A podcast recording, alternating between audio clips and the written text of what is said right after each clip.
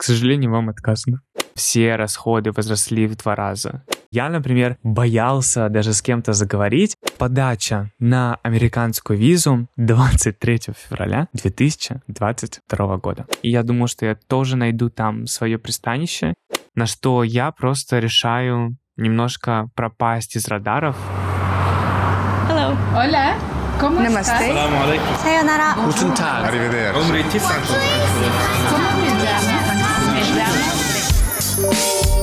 На моем языке. Всем привет, меня зовут Егор Тартышный, я преподаватель по английскому, а также наставник преподавателей различных дисциплин. Вы слушаете мой подкаст «На моем языке». Здесь я делюсь своим лайфстайлом, мировоззрением, личными историями и максимально открыто болтаю с вами обо всех волнующих темах. И сегодня я хочу рассказать вам о своей неосознанной эмиграции, как она случилась, к чему она привела и какие советы я могу дать тем, кто сейчас думает о переезде или находится в своей эмиграции. Давайте начинать. В прошлом эпизоде мы с вами обсуждали мою первую такую осознанную большую поездку, мое путешествие в Италию, во Францию и, соответственно, на всех этих эмоциях, когда ты в таком самостоятельном путешествии находишься, тебе хочется еще и еще. Ты становишься зависимым от путешествий, и тебе кажется, что при любой возможной ситуации или при любых обстоятельствах тебе хочется куда-то выехать, что-то поделать, что-то новое увидеть. И, соответственно, эти эмоции остались со мной, несмотря на то, что эта поездка там произошла буквально недавно. И спустя уже какое-то время я начал думать о следующем своем путешествии. И на самом деле это был конец 2021 года, то есть то время, когда ковид начинал ослабевать, и, соответственно, люди начали куда-то ездить. Я подал на свою следующую шенгенскую визу, и спустя какое-то время получил свой первый в жизни отказ. Отказ на визу по причинам того, что там не было достаточно доказательств, что я еду с туристическими целями, хотя действительно оно так и было, я не планировал никакую миграцию. Эта вся история немножко меня в такую панику загнала. Но при любом путешествии нужно понимать, что отказы они бывают, и это абсолютно нормально. В общем, набравшись немножко энергии, набравшись сил, я решил, что нужно попробовать подавать еще раз. Я подал на свою следующую визу, которая у меня была на тот момент в Венгрию с 17 февраля по 3 марта. Спустя какое-то время я получаю одобрение, чему я, конечно, очень сильно радуюсь и решаюсь поехать в это путешествие не просто один, а со своим другом Камилем. Мы начинаем думать по поводу тех стран и городов, которые мы хотим посетить, и буквально за эти 2 недели путешествия делаем из поездки не просто, знаете, такую, лайтовую программу, где ты можешь прогуляться, посмотреть какие-то достопримечательности и просто выдохнуть. А действительно, мы начинаем готовиться к такому серьезному евротрипу, когда вы каждый день куда-то ходите, куда-то ездите, садитесь на поезда, на самолеты, смотрите различные страны и города. Так вот, за это время нашего путешествия мы посетили не только Венгрию, но также Италию и Швейцарию, и, соответственно, по несколько городов в каждой из этих стран. И здесь я хочу вынести небольшой инсайт для всех тех, кто боится путешествовать, не зная языка. Это никогда не должно являться для вас проблемой. Во-первых, перед любой поездкой обязательно посмотрите, в какую страну вы летите, как люди относятся к иностранцам и к людям, которые не знают родного языка той или иной страны. Потому что, например, когда ты летишь во Францию, нужно быть готовым к тому, что многие французы не будут вас принимать на равных, если вы не говорите на французском языке. Особенно если вы собираетесь посещать страны Европы, где в каждой из стран есть свой государственный язык, незнание английского языка не должно быть для вас проблемой, потому что многие люди, проживающие в той или иной стране, также не знают английского языка. И я в это путешествие полетел с Камилем, как я уже вам сказал, и случилось так, что не все в моем окружении являются преподавателями английского языка. Поэтому, конечно, большинство моих друзей, моего окружения не владеют английским на таком уровне, на каком владею им я. То же самое, собственно, произошло и с Камилем. И любое путешествие, которое впоследствии у нас было, или же путешествие, про которое я вам рассказываю сейчас, ни в коем случае не останавливало его от каких-либо передвижений. Не потому, что у него была какая-то безбашенная уверенность в себе, или не потому, что он понимал, что, они же тоже не знают английского языка, а просто потому, что чем ниже ваш уровень, тем легче вам преодолеть барьер, потому что это только кажется то, что Если я буду владеть английским на уровне B2 или там C1, то есть я буду практически на уровне носителя, то только тогда смогу я заговорить. Нет, чем меньше у вас уровень, знаете, как у детей, тем легче вам находить этот коннект с людьми. И даже без знаний языка Камиль в то время очень активно общался со всеми людьми, когда я, например, боялся даже с кем-то заговорить, исходя из того, что «Ой, блин, какую грамматику мне сейчас использовать?» И когда ты знаешь больше, тебе как будто страшнее спуститься на меньший уровень. Это, знаете, когда вы знаете много правил, и вдруг вы думаете «Так, а как не с носителем языка заговорить на ту или иную тему? Тут же нужно использовать такую грамматику», то вы начинаете в этом больше себя зарывать и закапывать. В то время как Камиль активно со всеми общался и, знаете, знакомился, пока я там сидел и косо смотрел из какого-то угла на их, собственно, диалог. Поэтому любое путешествие, которое вы планируете, в первую очередь в приоритет. Ставьте себя, свое состояние и конкретно почему вы туда хотите полететь. А если вы переживаете за уровень языка, то берите с собой друзей. Что, собственно, я и сделал. Мы с Камилем собрались в путешествие, как я вам уже и сказал. И 17 февраля мы оказались в Венгрии. На самом деле, это был для меня первый раз в Венгрии и, собственно, в Будапеште. Для меня этот город ассоциируется очень сильно с Санкт-Петербургом. И на тот момент это был февраль, соответственно, было прохладно, серо, поэтому прям полностью вайб Санкт-Петербурга для меня передался. Мы провели там несколько дней, из которых посетили различные места и, в принципе, просто наслаждались вот этой поездкой. Так классно осознавать, что в каждой стране у меня есть друзья или знакомые, с которыми я могу общаться и, собственно, находить какие-то темы для разговора, или же просто находить людей, которые мне могут показать город, в котором они живут. И все это, безусловно, благодаря блогу и общению. Собственно, так и случилось в Венгрии и впоследствии в Италии. Я вам уже говорил, что я летал в Италию, в Милан к своей подруге, мы с ней общались и проводили время, и после я туда привез еще и Камиль, мы все вместе начали проводить там время. Гуляли по Италии, наслаждались всем этим путешествием.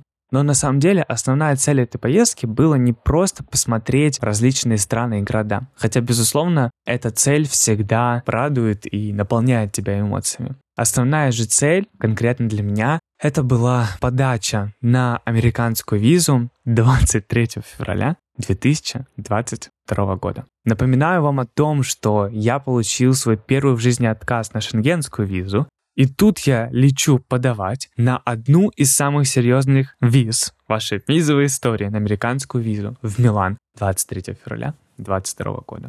После этого путешествия по различным странам и городам, потому что за это время мы уже успели посетить и Швейцарию, и Венгрию, и Италию, я готовлю полный пакет документов для того, чтобы подать на визу в Америку. И на самом деле для меня это был очень стрессовый момент, потому что помимо того, что я крайне переживал, одобрят мне или нет, процесс подготовки у меня занял не просто там какой-то месяц, а действительно больше полугода. Я собирал свой кейс для того, чтобы он был достаточно сильным, чтобы при первой же подаче мне не отказали сразу. И за время ожидания моего слота для подачи я поменял достаточно большое количество стран, в которых я должен был подаваться. Я помню, что это была и Польша, и Казахстан, но что-то там происходило, не складывалось, то ковид, то еще что-то. И вот в Милане мне попадается слот.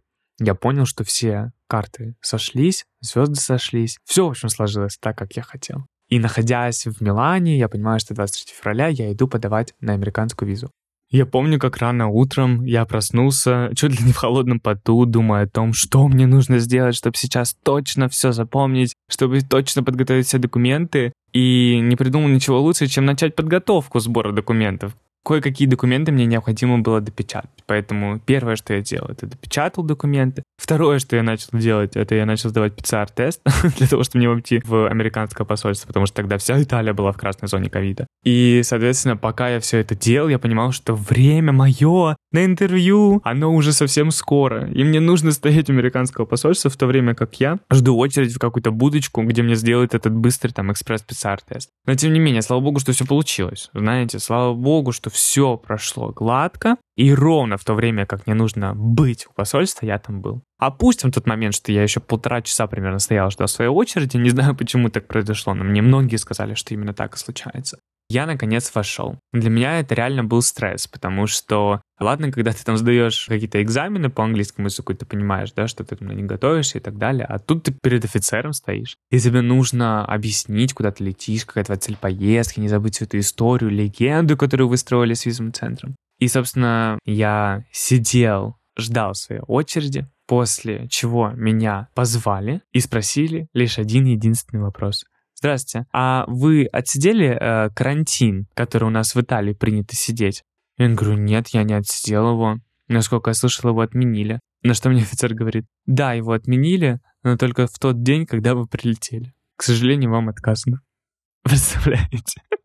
Я к этой визе, к этой подаче готовился полгода, собирал все документы, трясся как сумасшедший. На что мне говорят, а вы карантин не отсидели. И даже не спросили ничего больше про мой кейс. В тот момент ковид повлиял на меня, и я расстроенный вышел из этого посольства и думал, что мне делать дальше, какой мой вообще план. Никакой Америки, что ли, меня не светит. Причем у меня никогда не было цели, знаете, полететь в Америку. Это никогда не было моей мечтой или еще чем-то. Это просто был процесс очередной подготовки на визу. Конечно, классно слетать в Америку, но такой прям идеи фикс у меня никогда не было. А когда ты получаешь отказ, то первое, о чем ты думаешь, почему я? Почему именно со мной это произошло? За что и почему я этого заслуживаю? Конечно, было очень грустно. Это было 23 февраля. Я находился один в Италии. В этот день Камиль вечером должен был улететь обратно в Москву. И тут я сижу с отказом, не понимая, что делать дальше. Потому что, как вы знаете, если у вас одобрение, то паспорт у вас забирают. Американское посольство. И после там, до 7 дней выдает его обратно. Мне отдали мой паспорт обратно. У меня не было ничего запланировано и забронировано, потому что я не знал, собственно, одобрят мне или нет. И в этот день, 23 февраля, я принимаю решение улететь в Португалию. На что мой вылет стоял 24 февраля в 10 утра. Все мы знаем, что 24 февраля произошли необратимые последствия для многих. И они, безусловно, также сказались на мне, просто исходя из того, что в этот день я находился абсолютно один, не понимая, что мне дальше делать, и на другом, так сказать, континенте. 24 февраля я просыпаюсь, читаю все новости, медленно собираюсь в аэропорт, сажусь в самолет и прилетаю в Лиссабон. Абсолютно без какого-либо понимания, что делать дальше и к чему все действия приведут, я просто пытался в этот момент услышать себя. И это на самом деле очень тяжело, когда вокруг тебя такое огромное инфополе, и ты стараешься понять, что ты хочешь в этот момент. А все родственники, друзья, новости, подписчики пытаются навязать тебе какую-то свою историю или свою картину того, что делать. На что я просто решаю немножко пропасть из радаров и каждый день проводить наедине с собой. Я прям как сейчас помню, что каждый день я собирался примерно в 7 утра, шел на вокзал и ехал на самую крайнюю точку Европы. Португалия вообще известна своими невероятными пляжами и тем, что именно там находится самая крайняя точка Европы — Капа-Дорока. И, собственно, практически каждый день на этом поезде в это 7 утра я ездил туда, приходил на этот пляж. Он, знаете, не оборудованный, там нет ресторанчиков, туалетов или еще чего-то. Просто дикий пляж, скалы и дикий пляж. И я там сидел до тех пор, пока не начнется закат, и ехал обратно домой. Для меня Португалия ассоциируется с очень таким уголком безопасности. Скорее всего, потому что я оказался там именно в это время и в эти дни, не понимая, что делать дальше, и только сама расслабленность и спокойствие, умиротворенность Португалии мне помогала с этим справиться. Но тем не менее, реальность все-таки меня настигала, как бы сильно я не хотел изолироваться от нее. Эти последствия начатого также повлияли на меня. В то время взлетел курс буквально до небес. Все расходы возросли в 2 раза. В то время начали блокировать банковские карты граждан РФ. Соответственно, обстановка просто внутри стран накалялась, потому что, конечно, ситуация была абсолютно непонятной. Да и, на мой взгляд, остается до сих пор. Поэтому я в полном одиночестве на самой крайней точке Европы пытался понять, что мне делать дальше и к какому решению мне, в конце концов, прийти. Мои билеты в Россию отменяют, и я понимаю, что я остаюсь в каком-то вакууме. где я не понимаю, что мне дальше делать и как, собственно, работать или, в принципе, сосуществовать, потому что любые заработки, которые у меня есть, они идут онлайн, и они идут через там индивидуального предпринимателя или же через банковские счета, но все они находились в блоке. Все, что у меня оставалось, это, по-моему, 1000 или 2000 евро, которые у меня были наличкой. Это был мой такой фундамент, от которого я мог отталкиваться и принимать какие-то решения. Мне повезло, что на то время онлайн-сервисы покупки билетов еще работали, и все было с этим хорошо. Мне удалось купить билет в Грузию, потому что многие в те дни ехали именно туда, и я думал, что я тоже найду там свое пристанище и свой дом. Но по приезде туда я понял, что это совершенно не моя история, несмотря на то, насколько сильно я полюбил Грузию, их культуру, кухню и людей. Я просто понял, что это не то место, где я бы хотел жить, без каких-либо претензий Грузии, как говорится. Просто тут свое внутреннее ощущение. И в это же время я начал думать, куда мне ехать дальше. То есть, знаете, начались какие-то бега из одного места в другое. Но мне каким-то чудесным образом повезло, потому что в тот день мне написала моя тетя, когда я уже добрался из Европы в Грузию и сидел в отеле. Мне написала моя тетя, которая живет в Черногории, и сказала о том, что у нее есть там квартира, в которой я мог бы пожить какое-то время. Ну что, конечно, я был поражен, во-первых, что у меня есть такие родственники, и что, собственно, есть возможность куда-то сейчас переехать, чтобы возобновить силы, восстановиться и пойти дальше. Я приезжаю в Черногорию, провожу там месяц, тоже нахожусь в каком-то вакууме, потому что Черногория в марте — это совершенно такое тихое, спокойное место, где совершенно никаких людей нет. Туристическое место как таковое не существует, и просто все люди, собственно, находятся в каком-то своем таком расслабленном темпе, и мне после больших городов, конечно, сложно к этому привыкнуть. Но это вся такая история полностью в тумане, исключительно потому, что за это время происходило множество событий, которые совершенно максимальным образом на меня влияли и на мои дальнейшие какие-то решения. Поэтому многие у меня спрашивают: «Егор, а как ты переехал? Как ты, собственно, решился на эту миграцию?» И я всегда говорю о том, что это никогда не было моим осознанным решением. Когда я бы готовил документы, или когда я бы собирал чемоданы и думал о том, что мне нужно сделать для того, чтобы адаптироваться в стране. Это действительно были какие-то бега с одного места в другое, где я пытался найти себя и понять, что это место теперь я могу называть своим домом.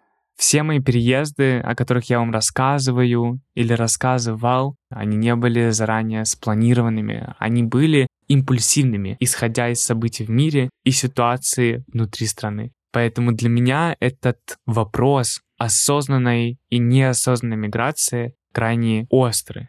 Я всегда всем рекомендую множество раз подумать, что конкретно вам необходимо для переезда и готовы ли вы морально принять то или иное решение. На тот момент времени, находясь в Черногории, я продолжал работать, потому что это был единственный источник моего дохода и каких-то моих сбережений, но паника охватывала буквально всех. Ученики отменяли уроки или переносили, кто-то, в принципе, переставал отвечать на сообщения, потому что не понимал, что делать дальше.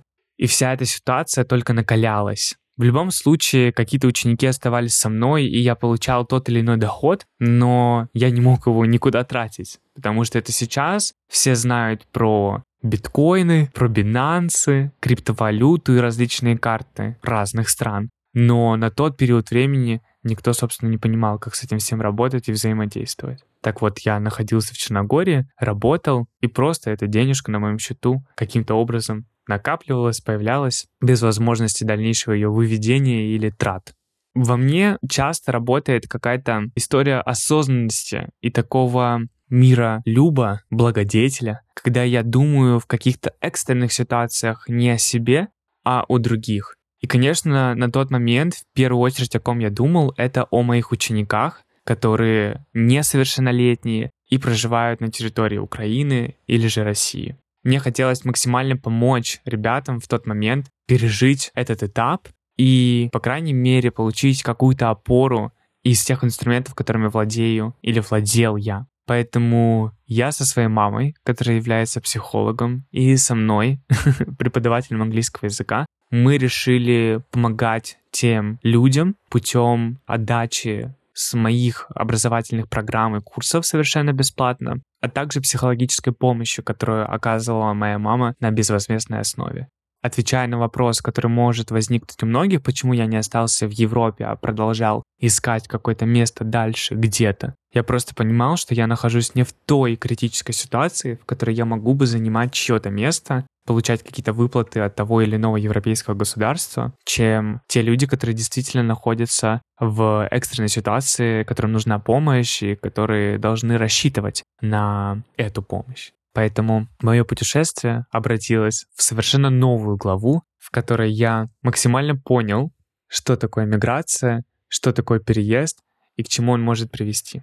Но в любом случае, мои дорогие слушатели, какую бы историю я вам ни рассказывал, насколько сильно бы она не цепляла вас и какие эмоции бы не вызывала при прослушивании, я хочу сказать, что конкретно сейчас, в этот момент, нам всем очень важно сделать глубокий вдох и выдох и осознать, что любые ситуации, какие стрессовые, пиковые или масштабные они не были бы, они имеют свойство заканчиваться, меняться и переходить в что-то лучшее. Добро всегда побеждает. Поэтому в такие моменты, которые описал я здесь, или, возможно, какие-то ваши личные истории, где вы ощущали себя примерно так же, я думаю, мы все понимаем, что очень важно оставаться верным себе и слушать себя. Потому что только мы знаем, как будет лучше нам, какая ситуация или какие обстоятельства действительно на нас повлияют и какое принятое решение точно приведет нас к тому исходу, на который мы рассчитываем. Я хочу вас поблагодарить за то, что вы были со мной в этом выпуске. Мне кажется, что он получился максимально искренним и честным, а это моя основная задача при записи этого подкаста. Поэтому, если он вам понравился, поставьте подкасту сердечко или напишите комментарий. Также, если захочется, вы можете подписаться на мои социальные сети по ссылке к выпуску и еще ближе познакомиться со мной, наблюдая лайфстайл и читая посты. А я, как всегда, с огромной к вам благодарностью. И до встречи в следующем выпуске. Пока-пока.